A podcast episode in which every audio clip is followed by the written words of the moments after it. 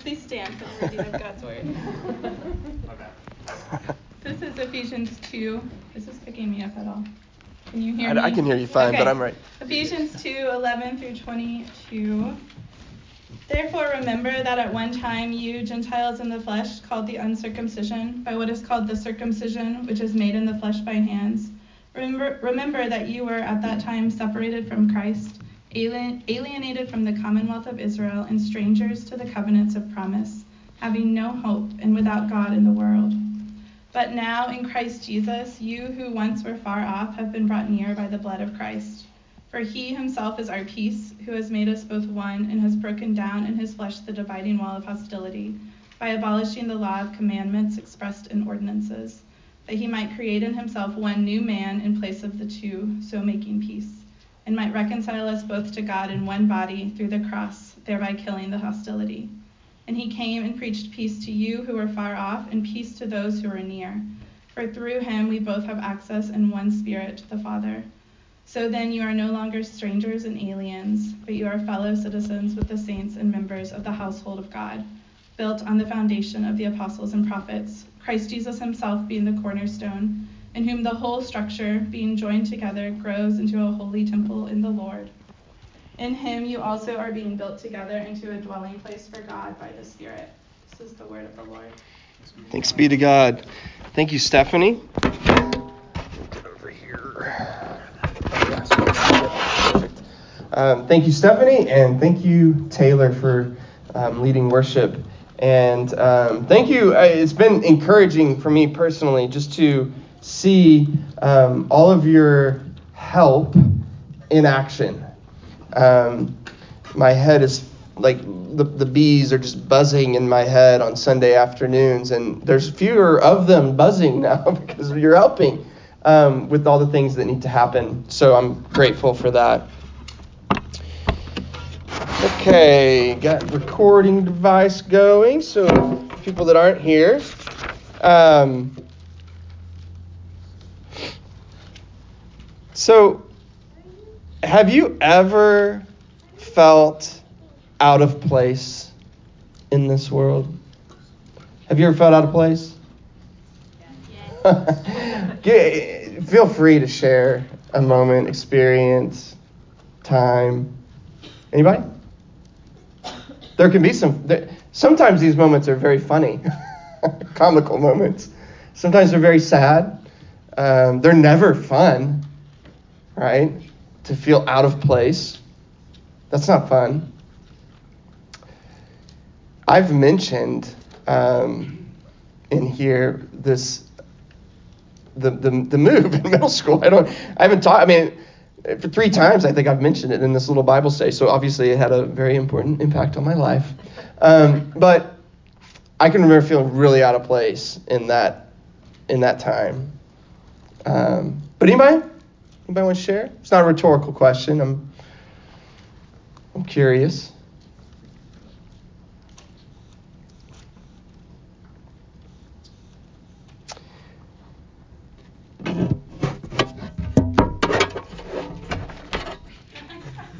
What'd you say, Kenzie? Taking pictures that's good. yeah, kind of an outside observer. Um, yeah, no, that's good. That's a good one. Thank you. Thank you for breaking the awkward silence that we had. Appreciate that. They say after like 40 seconds, people in a group setting like this will just they just can't handle it anymore. So somebody will say something. so, um, well, it's common, right? It's it's a universal human experience.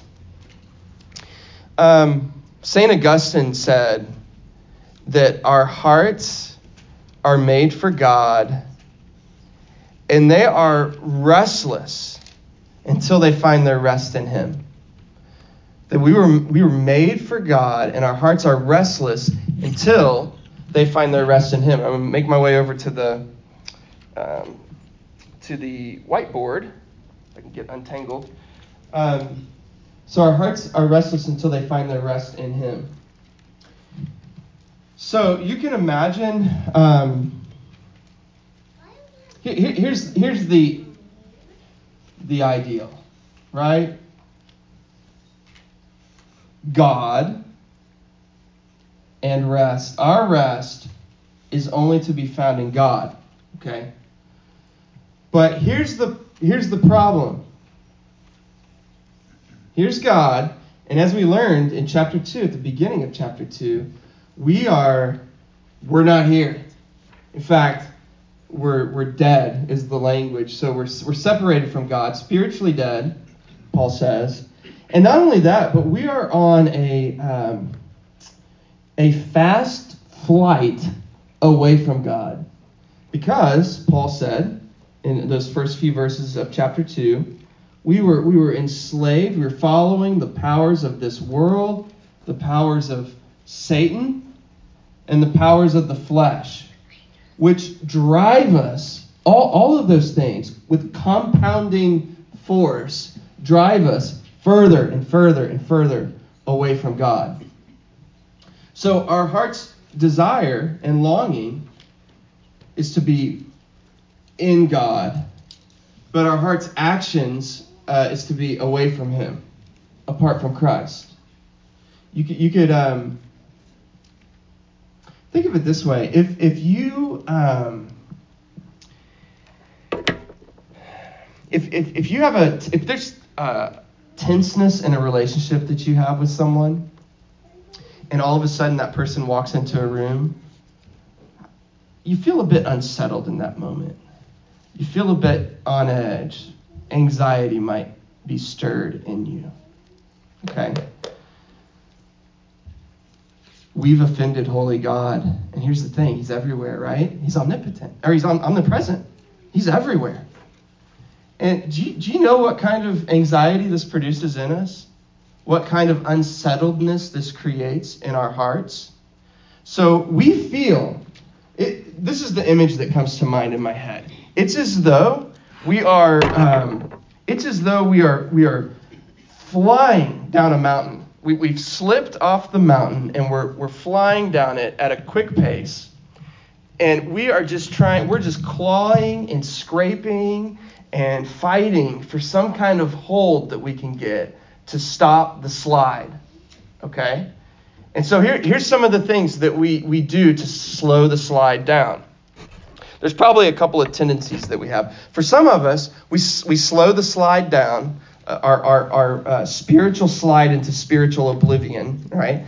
We slow that down through um, good works for some of us.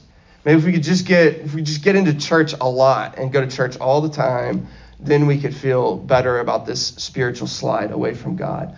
Or if we um, do really good at work, if we please our boss, then we can feel better about this slide. Um, or if we do good in school, or if we find success in whatever gifts we have, sports, or whatever it is. There's all these things that we do to try to help make us feel better about this, this alienation that we have from God there's another approach. That's sort of the good works approach. There's another approach that you might think of as like the self medicating approach, and that is um, using things like um, sex, drugs, alcohol, um, just entertainment to m- medicate ourselves against our unsettledness. Okay, so some of us do it kind of by doing good things and finding success. Others of us do it by doing things that are so-called bad. But they're they're they're both just desperate attempts to try to slow the slide down. Now here's the thing. Those little footholds that we try to find, sex, drugs, alcohol, work success, um, church attendance, all those little things that we do, um, while they slow the slippery slope of our spiritual spiral out of control from God. They slow that down a bit. Here's the the converse is true though. This is what they also do, and this is the bad. This is it's bad altogether, but this is what happens when we do that. We grease the tracks for our for, for our alienation with neighbor. All of those little footholds that we get only bring us satisfaction to the extent that they make us feel better than that group that doesn't go to church, or that group that's not good at work, or that group that's a bunch of prudes that never has sex, or whatever it is, right? To the extent that we perch ourselves up above um, or feel better about ourselves because of all those things, we're perching ourselves up above others. Okay? Well, as we've seen, you could think of Paul in these first two chapters of Ephesians. He's like, I've mentioned this before, he's like an eagle soaring. This Armitage Robinson quote. He's like an eagle that's just kind of circling uh, in its boundless freedom, uncertain where exactly to go. And what, what this eagle has been, what Paul has been doing as this eagle, he, he's got his target on Christ, and he's just sort of hovering all around, almost in like a symphonic way where you know symphony kind of keeps going on these themes over and over again, but in variations. He's he's he's like getting closer and closer and closer to this target of what Christ has done. He started big, chapter 1, before the foundation of the world. He prays a prayer that we would know the gospel. He explains uh, the gospel and the work of Christ in chapter 2, verses 1 through 10. Looked at that last week. And now he's getting into what this means horizontally in our relationships with others. So, with that bit of introduction, let's begin looking at this passage. He says, verse uh, 1 Therefore, remember that at one time, you Gentiles in the flesh, you were called the uncircumcision, right? Um, by what is called the circumcision, the Jews. The Jews called the, the, the Gentiles the uncircumcision, and it was not like a friendly term. It was like, you dirty, uncircumcised Gentiles. That was the attitude. Um, and you, the circumcision, and then Paul says, which is made in the flesh by hands, right? It, Paul's saying, look, and you, you Jews also, you take circumcision, you know, the, the work of Christ has an impact on the, the, the necessity of circumcision. And he's saying, which is made in the flesh by hands, as if to say, remember, the circumcision of your flesh was to point to a circumcision of the heart. And that has come by work of the Spirit, only in Christ, apart from the circumcision of the flesh. Okay? Remember, Paul says, that you were at that time, you Gentiles at Ephesus, were separated from Christ. You were alienated from the commonwealth of Israel and strangers to the covenant of promise, having no hope and without God in the world. Okay, so all the way back to Abraham, God has been making these wonderful promises to a people.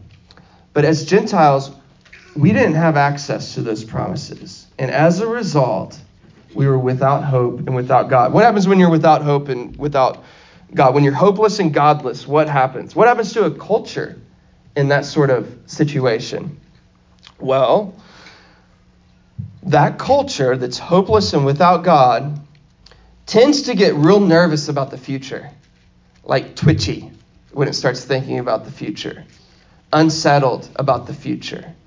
Um, you know, climate change is going to destroy us all in 30 years, or our technology is going to destroy us all in 15 years. You know, Blade Runner, that's what it's going to be like. It's just going to be this awful existence. Think of all the dystopic uh, pieces of literature and movies that, that we, we've seen just even in the last like 40 years. This ain't, this ain't uh, George Jetson's view of the future that we have. Because we're growing increasingly hopeless and, and godless. And so as a result, we're very nervous about the future. But here's something else that happens. You also, when you're hopeless and godless, you also get very nostalgic about the past. So, like, um, you know, if we could just like make, if we could make America great again, if we could just get back to 1952 America, right? People, they worked hard and it was the greatest generation was coming into adulthood. We just get back to that. Um, so you get nervous about the future, nostalgic about the past. I mean, think about the Hebrews in the wilderness experience right? It did not take, they, so they're delivered from Egypt, from their 400 year enslavement in Egypt, and they're in the wilderness. And they start getting a little hopeless and they start worrying, oh, is God with us? Is God, it doesn't feel like He's with us. We're kind of getting hungry here. And then they start longing for their enslavement. We had food in Egypt, we had our slave portions.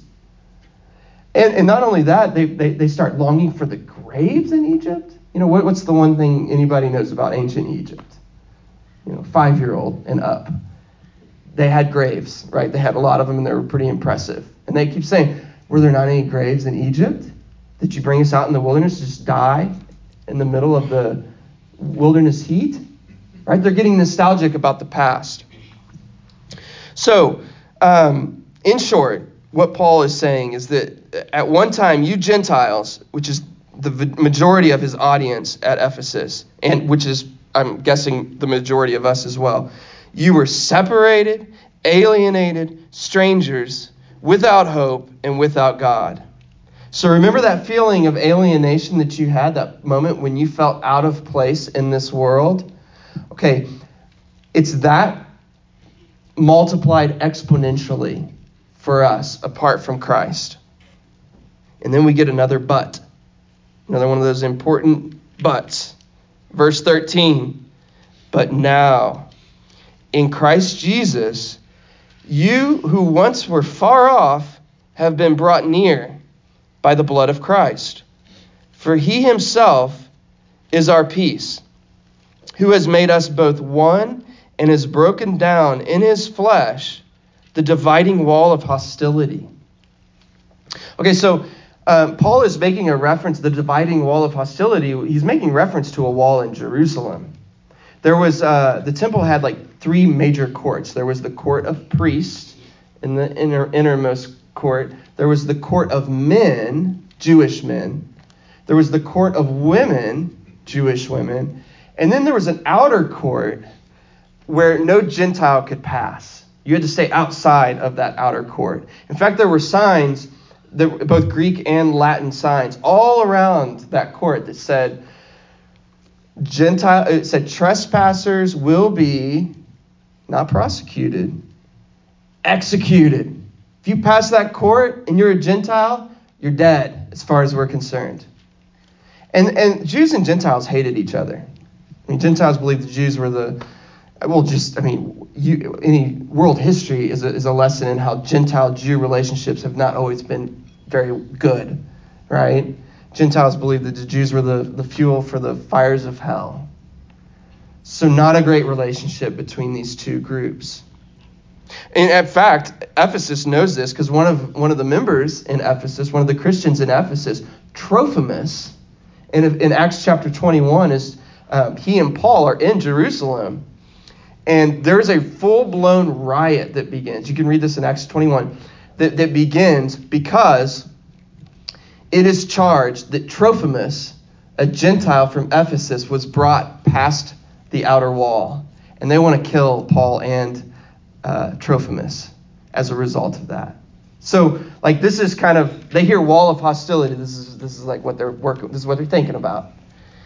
And what uh, what Paul is saying here is that Jesus has broken down that wall of division between Jew and Gentile.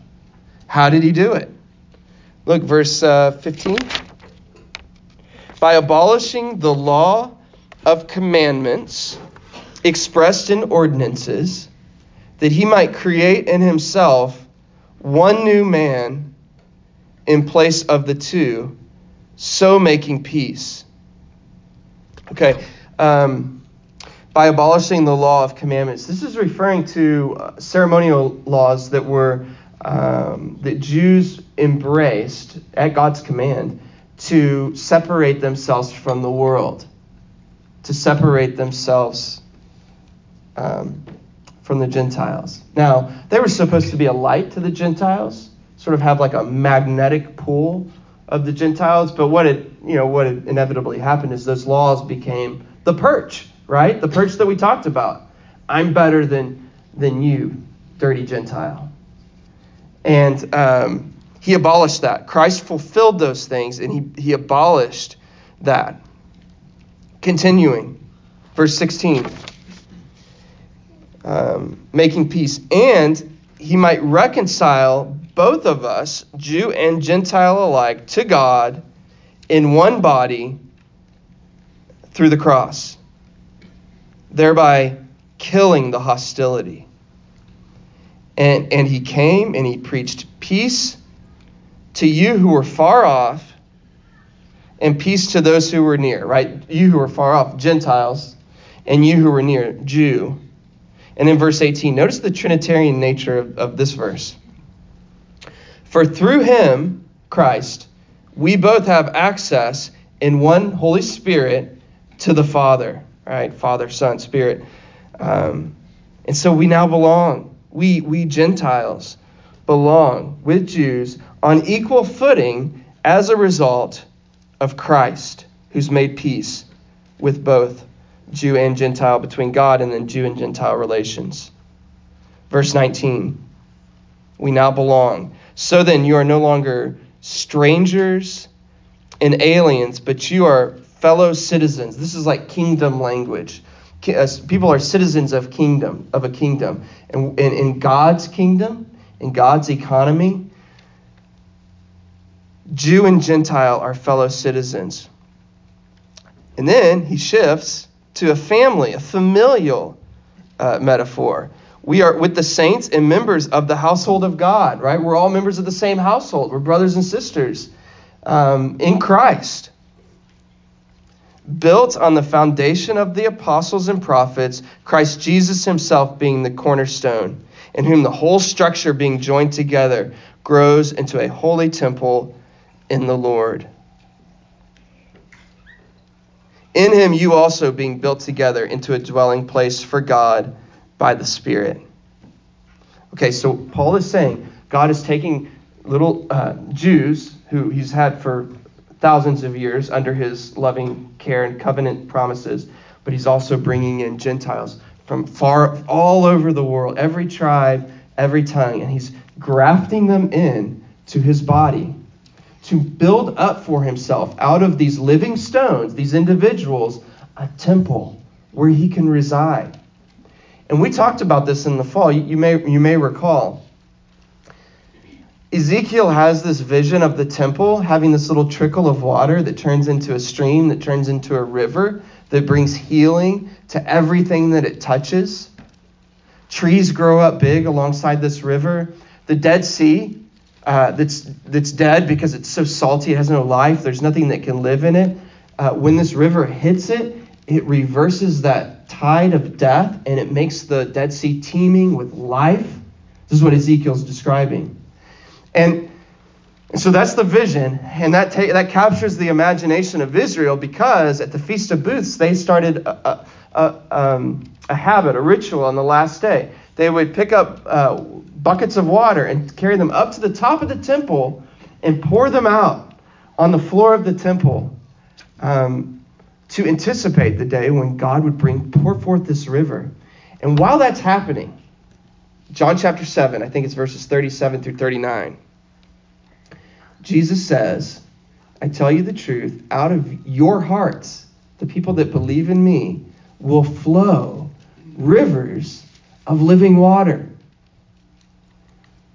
Which makes sense because look, we're the temple now, and the Spirit dwells in us, and God is, is, is working out through us not just reconciliation of individuals before God, yes, that's true, but also reconciliation horizontally.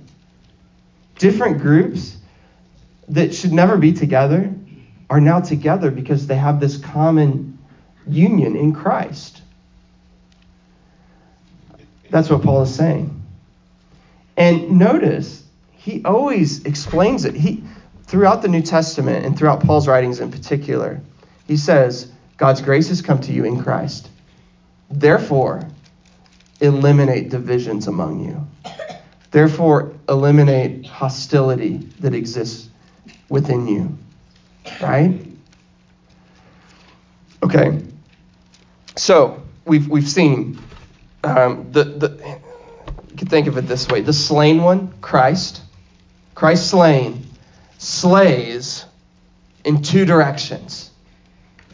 He slays the enmity that existed between us and God, right? The vertical enmity and wrath of God. But he also slays the horizontal enmity that exists between people.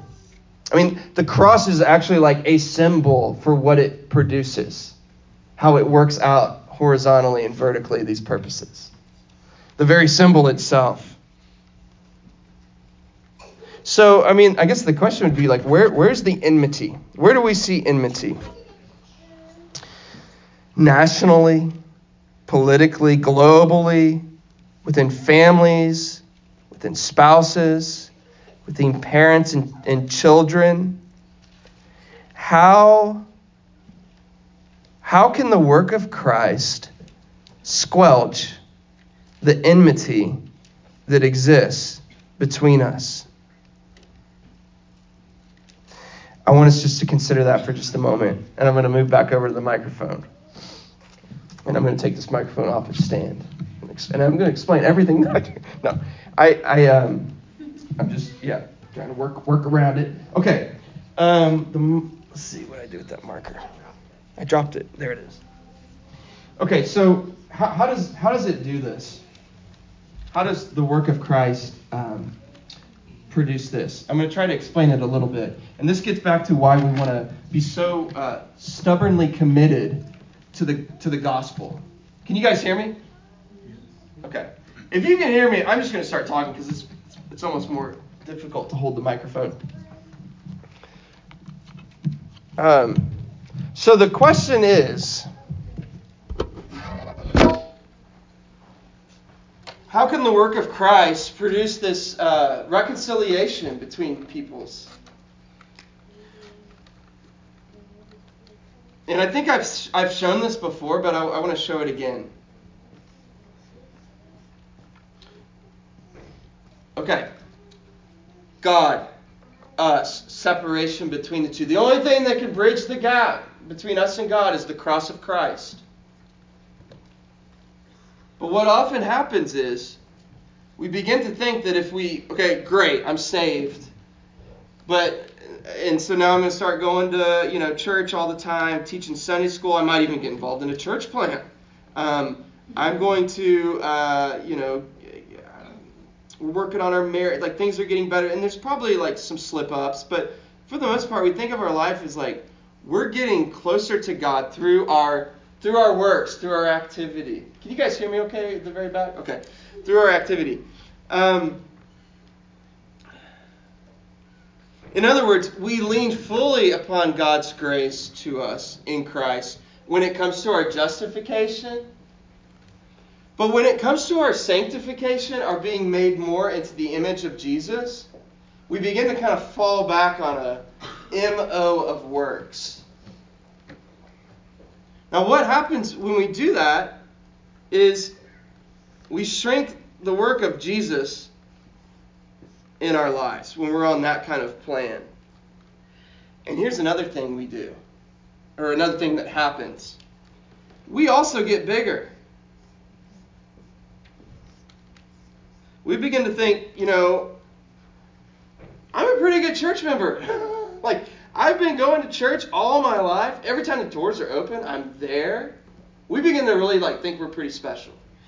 And so we look at the, you know, person that maybe shows up on Easter and Christmas, we think, man, they're not. They, they don't got it going.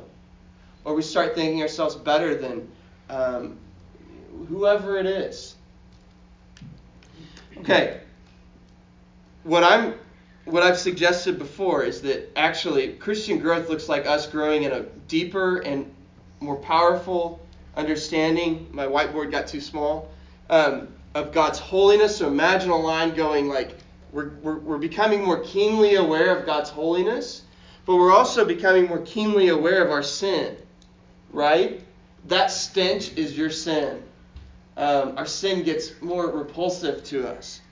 And when that happens, we realize that gap is bigger, and consequently, the love of Christ is greater. The cross is bigger. Which does a number not just on our hearts, it makes us more um, sanctified in Christ, but it also transforms how we look at our neighbor. Right? Because sin is the great equalizer. We're all, the, the, the ground is level at the foot of the cross. We are all equally alienated from God and bring. Remember, we're all dead, right? When, when I was when I was a kid, uh, if you looked at our, let me try to illustrate this. We we've been saved by grace. It's a gift, lest anyone should boast, except boasting in Christ. And a gift the size of, of, of Christ changes how we relate to our neighbor. So let me give you an example. When I was uh, if you look in our photo albums, you'll see at Christmas time, you'll see a uh, you'll see a picture of us running running down the stairs Christmas morning, running down the stairs to get to the Christmas gifts. And there's a photo of my brother and I, and one of us is like grabbing the pajamas of the other, pulling them back, trying to keep them from getting to those gifts. It's basically a fight happening down the stairs, but that fight is frozen forever in time in our family album. And then you flip the next page, and you know what picture's next? My brother and I just joyously hugging each other, holding toys in hands, and kind of smiling at the camera. All of the enmity that that decline down the stair produced was washed away magically by G.I. Joes and footballs and the gifts, right? That's what a gift does. Especially a gift that comes out of nowhere, that is by grace alone. And that's what Paul's point is. Every time he mentions the, the, the gravity of God's grace towards us, he, he nearly always mentions the social consequences of that. So, any any comments or questions on any of that passage uh, that we just looked at? I have a few questions as well that I'm, I'm going to ask in a second, but just think about those questions if you have any questions.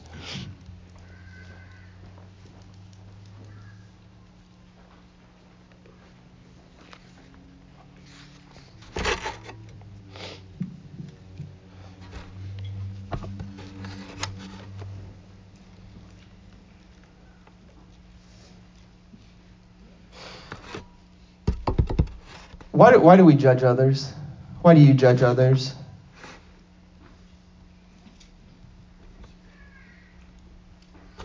I know it's a big group and it's probably daunting to. Because I want to feel better about myself. yeah, you want to find a little foothold, right, in your spiritual decline. Um, and, and let me let me say this too. Yeah, and Taylor, just for anybody that couldn't hear that, he said because because we want to feel better about ourselves. That's why we judge others.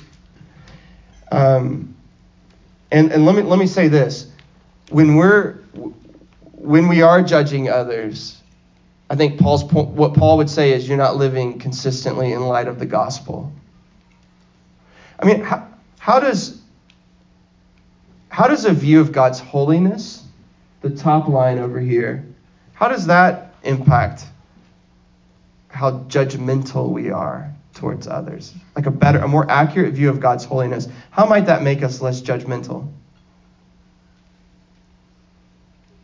People think like Christianity, um, oh, it's judgy, which is like a to- you know horrible, bad word in our own cultural climate. Like to be to call somebody judgmental is like you know the ultimate smackdown. and Christians get that. Christians get that um, claim. I mean, people claim that about Christianity.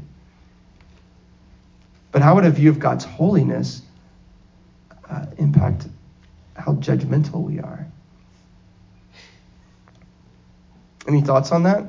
Or maybe here's here's another question: How might a uh, a growing awareness of our sin, a more accurate awareness of our sinful inclinations, how might that um, help us be less judgmental towards others? We're all in the same boat. Yeah. That's good. We're all in the same boat. We are equally alienated from God. And uh, people, you know, here, here's here's what I found. There's some some people have more public sins, like their tendency maybe they're just angry or they've whatever it is, and then other, but the scriptures say we are all entangled in a mess of sin. Therefore, you know, love your neighbor, even when they sin against you. Because Christ came towards you when you're in that same mess. Here's, here's a, um, I have a kind of a closing thing to ponder. I'm not going to ask you to answer this, but think of a specific person in your life that you are often judgmental toward. And be pondering how a bigger view of God's holiness and a more accurate view of your sin might affect that relationship that you have with that person that you like to judge. How would a, a, a bigger realization of this thing over here help you deal with that judgmental attitude towards towards you? Because the implication is if for for Paul, if the gospel can bring peace between these two arch enemies, Jew, Gentile, then it can bring peace between um, between any any hostility.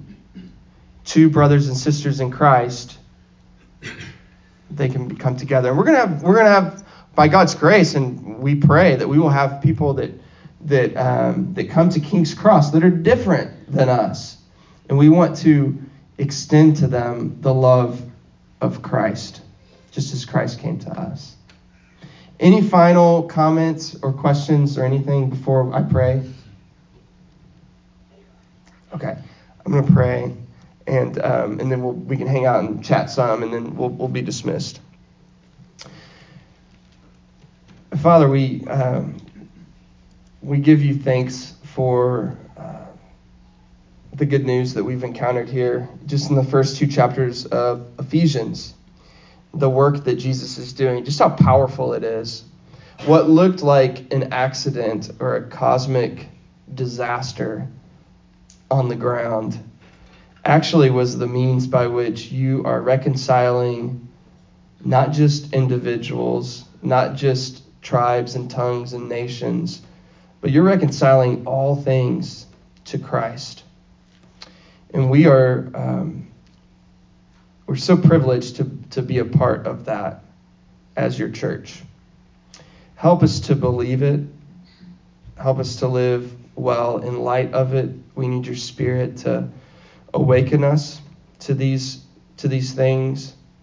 And we pray that when folks come to King's Cross that they would that they would feel welcomed and embraced and um, the love that you have. We can't concoct it or stir it up, but we, we need your spirit to, to do that. And we pray that you would make that alive in us. Um, and we pray these things in, in Jesus' name. Amen.